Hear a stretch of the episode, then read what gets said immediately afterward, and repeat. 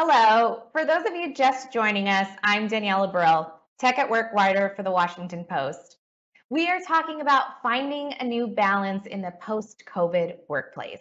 I'm pleased to welcome our next guest, the CEO of Kickstarter, Aziz Hasan, to Washington Post Live. Aziz, thanks for joining us. Hi, thanks for having me. Yeah, so let's start off with what Kickstarter does. You're basically a funding platform for creative projects. Tell me about how it works. Yeah, sure. Um, so the way that the platform works is you've got uh, a creator who has a creative project. They bring it onto the platform, and basically they create a page for their project that ultimately acts as a fundraising page, and then ultimately a way for them to share their work as they're making it. Now, backers, as we call them, uh, will come on to support creative projects. They'll either find it through the creator on Kickstarter.com itself, and they'll be able to support the project by making a pledge and actually pledging for a reward that the creator is offering.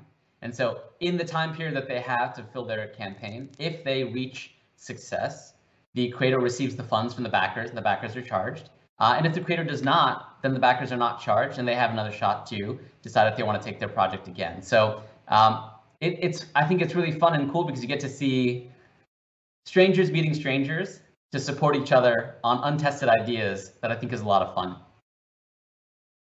That does sound interesting. Um, I've seen a lot of really cool Kickstarter projects, so uh, very cool stuff there. Um, I want to move to some, some, statistics that you've provided, and I'm going to read this off. Uh, you said that the number of projects in April of 2020 was pretty much was the outset of the pandemic. We're down 25%, but by August, which is just four months later, you were only down 7%. So tell us about the impact of COVID and then how Kickstarter bounced back. Yeah, sure. You know, so coming into, you know, March, if we think back to March of 2020, I think this was a scary time for everybody, whether it was a business, whether you're an employee or just an individual with your family or your own sort of responsibilities. And I think at that time, you know, I felt the world halted.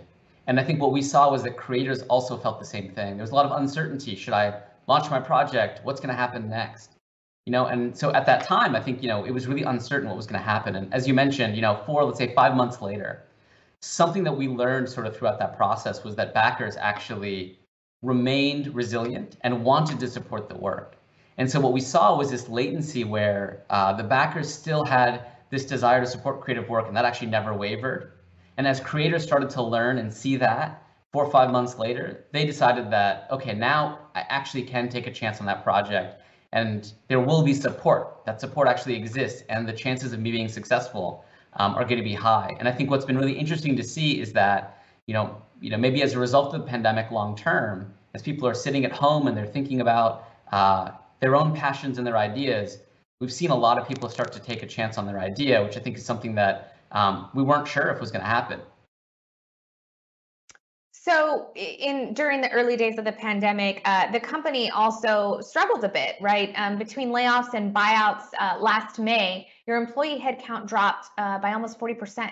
Tell us a little bit about what's happened to your workforce since then. Yeah, sure. You know, one of the key things at that time as we were looking at the business, um, and I think it was really challenging, is just sort of seeing all of this uncertainty happen, one thing that we realized was we need to make sure that we are positioning the business going forward in a way that it can be resilient in the future as well. And so, you know, as you mentioned, that actually led to a really, really tough decision to uh, part ways and say goodbye to a lot of incredibly passionate people who I think just deeply care about our mission. And so, what has sort of come to bear, I think, since that, um, what we've found is that, you know, as we've tried to structure the teams, you know, in a way that actually allows us and the business to be more resilient, you know, we're focusing our time, our energy, and our impact, you know, as squarely as we can on the things that we believe will help bring this mission forward and help those creators get connected to the backers that are going to ultimately support them. So your company is fully remote now. Are there plans to go back to the office or is remote work sort of the plan for the future? Sure. Yeah, we actually mentioned to the team, you know, um, not too long ago that we were going to be fully virtual going forward. And the thought here, and I think has been at the center of the way that we've always thought about our employee experience, is uh, how do we think about flexibility? And I think one thing that happened, obviously, as a result of the last 18, 20 months, uh, we were fortunate enough when we shifted into remote work that actually we could do that. Meaning our business, most of how we set up our service can be worked on remotely. And what we've seen, I think, is a way in which we've seen the team get engaged. We've seen ourselves struggle with collaboration. We've tried a bunch of different things in terms of how we connect, how we operate, how we um, ideate together. And so coming into this year, you know, we decided that we'd go fully virtual and, you know, really sort of use that to put some more wind in our sails. So you're doing something else that's really innovative in terms of how you work. Uh, you announced in June that you would begin a pilot program of a four day work week. Yeah, four days for anybody watching. it sounds really attractive. Tell us how's that going. Um, I know that's uh, that's going to start in 2022, correct? Um, tell me how your employees have reacted. Tell me the plans, the expectations around that. Sure. So, I mean, we're in the middle of planning for this, and I think to do a pilot and to do it well, especially for something that I think, you know, is an incredible forcing function. I think, you know, when you think about it for the business, I want to make sure that we plan this well because it's not as easy as just saying, hey, we're going to do a four day work week and magically it's going to come together. The truth of it underneath it is you want to make sure that you're setting up the test and the experiments in a way that actually you know what you're measuring. You're understanding actually from different types of teams what's going to impact them. I think a lot about the differences between maybe a team that's working on the product in and of itself is going to operate very differently in a four-day work week than the teams that are that are uh, user facing. You know, the folks that are going out there every day and meeting with users, or our community support team, or teams that are actually engaging that way. So right now what the team is doing, we've got a small task force that's pulling together a sense of, okay, what does it take actually for each department to operate well? And then what are the ways in which we're going to know the changes that are happening inside of both the team and the company at large so that we can actually take the knowledge that we're getting from the experiment and understand how to make the four day work week work. And tell me about the economics of that. I mean, does this change sure. how people are paid? Does this change any expenses or costs for you guys? Sure. So I think, you know, kind of at the center of this, I mentioned flexibility. The goal here is the outcomes that we have. And ultimately, those outcomes for us are the number of creative projects that are coming out into the world, the way in which we're moving our business forward and able to continue to support that. And so really this is about making sure that the outcomes are met. So for the team in the four day work week, we're not changing uh, salaries. We are thinking about 32 hours in a week and really taking this as a moment to reimagine the way that we're doing our work, to do it in that time and to achieve the same, if not better outcomes. So, how are you going to evaluate the success of this program? Are there certain metrics you're going to look at? How will you know it's working? Yeah, I think that's the that's the big question on our minds, and I think very specifically for Kickstarter, we're trying to think about how that functions for each team. I don't have the answers for that right now. The team's looking into it, and that task force is working on it. What we have seen, and what I am I, have been spending some time with, um, and this team has as well, is that this has been going on in a few different companies. Um, I think about just, you know, sort of central in the US, there's Buffer and Uncharted who've been doing this for, I think, about a year, year and a half now, and have started to report some of their own findings and metrics. Uh, and then there was a study in Iceland where it was a kind of broad sweeping shift uh, to do this. And so we're looking at some of those uh, to understand, but we're also part of the four day work week uh, campaign. And there's a group there who's actually taken studies from around the world and actually will be helping us chart what that pilot should look like and to really help us calibrate those metrics. So you just mentioned a, a bunch of other um, areas and, and groups that have, have piloted this, that have done this. What have you seen from them? What are you learning? How are you guys um, using that knowledge to sort of beef up your program? Yeah, you know, the things that I think are really interesting is that I think you see three potential outcomes. One is that it, it doesn't work and actually doesn't drive your business forward. The second is actually you're able to do the same outcomes that you have today and maintain that. You're just taking less time to do it. Um, and then the third is that actually it fuels, I think, even more uh, impact and productivity.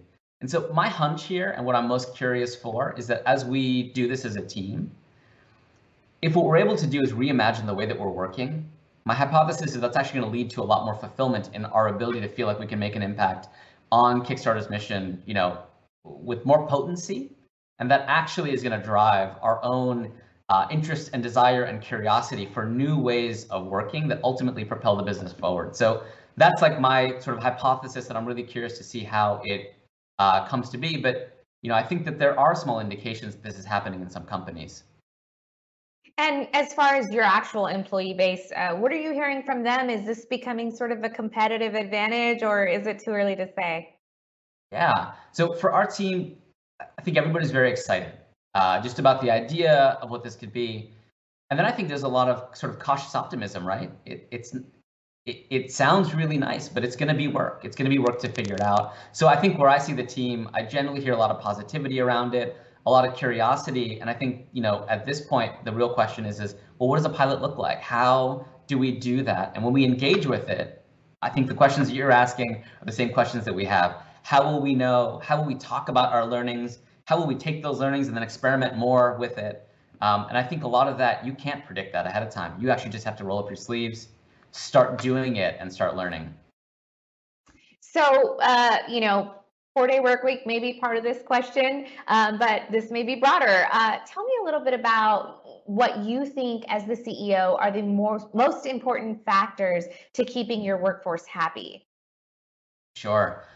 You know, I think a lot about, you know, everything that I think has happened in the last almost two years at this point put a forcing function on, I think, things that we've always sort of known, uh, which is how are we thinking about our lives holistically as individuals um, and, you know, work and, and home. And I think the things that really, I think, make a difference is uh, I moved, I've moved away personally from world, the world balance to the world of harmony. And the idea here to me is how do you take the different aspects of your life and set them in harmony with each other, that each one is creating more value or more resonance uh, with each other.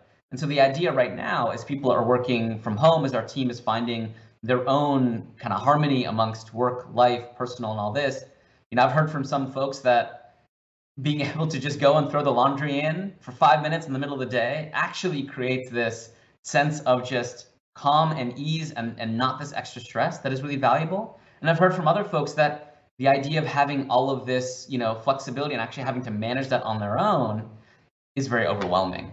And so the things that are really on my mind is how do we help each other set clarity on the commitments that we're making, the outcomes that we want to see, and then the boundaries that actually give us a sense of harmony and um, balance between now what we're what we're sort of navigating, which is this fluidity of our lives. Our work and our you know personal lives are just so blended. Absolutely. And it sounds like you're still navigating through a lot of the challenges and the questions surrounding this. I'm going to ask a really broad question and sort of uh, ask you to step into the future a bit, um, past this transitional test period where we're all kind of trying to figure out exactly what we're doing next. Um, what do you see uh, as being the future of work? So five years down the line, how do you see that playing out? What is what will be sort of prioritized in the future of work?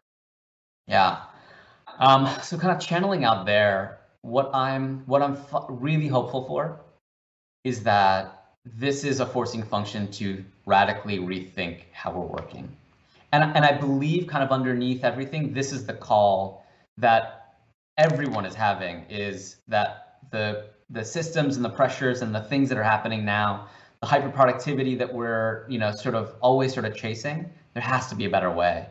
And so what I'm hopeful for is that actually we are learning tools and mechanisms that allow each individual to feel more potent, more in control, and more effective of the value that we're trying to individually generate in the world. Um, and so that to me, like the level of tools, the collective global learning that is occurring right now that we're going to be able to share with each other, I think is incredibly tremendous. So I think we're going to have more tools, more technology, more perspectives at our fingertips that will help us kind of reshape what this looks like in the future. And I'm curious, you know, uh, a lot of folks who may be watching this may be leading their own companies, they may be CEOs or just other business leaders based on everything that you've been through and all the questions that you're navigating now, um, what would be your advice to other uh, business leaders trying to navigate this space? Um, what were, what are some of the learnings yeah. that you might pass on? Yeah, I mean, I think the first thing is is like this is hard, and we're all going through it from different vantage points, and I, I think you know, from the perspective, I think of anybody who's in a leadership role, like keeping that front and center, I think is really important because it can get really easy to get bogged down by the logistics and the operations of everything, and just to remember, like, doesn't matter who you are right now. This is this is really hard for every one of us. Um, the things that I have really been thinking about a lot is we have a new set of constraints in front of us. Things like Zoom screens or Skype screens that we're using, um, you know, reading body language in different ways, what it means to meet each other in person, what it means to not, and actually using those contexts and seeing them as a new medium to be able to paint and create with rather than an obstruction or an obstacle. And the reason that I say that is if we can step forward to these new constraints with a bit of creativity and a bit of curiosity, I am really, really confident that I think we're going to come through with something different. And I'll tell you, I get this inspiration from having seen, um, you know, performance art be so impacted by the pandemic, and then seeing things like interactive theater happening by virtue of video screens and seeing a group of artists just try to make the constraints work in their favor and creating just new forms of engagement that we just didn't know were there before. And so that's the spirit that that I say like we got to chat, we got to channel, uh, and that's the opportunity I think that's in front of us. So I also just want to zoom in on um, Kickstarter itself. Is there anything you can tease to us about the future of Kickstarter? Um, doesn't necessarily have to be as an employer, could be as a company or some cool things that you guys are working on, or perhaps they are things that you learned during the pandemic um, that are going to change the company moving forward. Sure. Um, you know, the one thing that I will say that was really that I think was just really motivating and it was actually surprising, and I mentioned it earlier, is that the support network, the people that want to see creative work in the world show up is I think bigger than we actually think it is. And I often think that has to do with how often are you greeted with something creative, a project that you would care about. And so when I think about this new kind of world that we're stepping into, the generation that's coming after us that's thinking about creative independence in a very different way than the past generations have, the demand I think for these tools and the ability to have your own creative independence is going to continue to grow and the desire to seek out the creative ideas um, and support them are going to continue to grow at a very rapid pace. And so when I think about Kickstarter in that context, you know, at the end of the day, for me, it's how do I connect the person who's got the idea with the person who cares about it, and what are all the different ways we can do that as quickly as possible? And that is, I think, so much of where our heads been in the last, you know, probably year, year and a half now, having seen this as a result of, of um, or sort of amplified during the pandemic. Well, that's a great look into the future. Aziz, thank you so much for your time. Uh, unfortunately, we're out of time here, so we'll have to leave it there. Thanks again. Thanks for listening. For more information on our upcoming programs, go to WashingtonPostLive.com.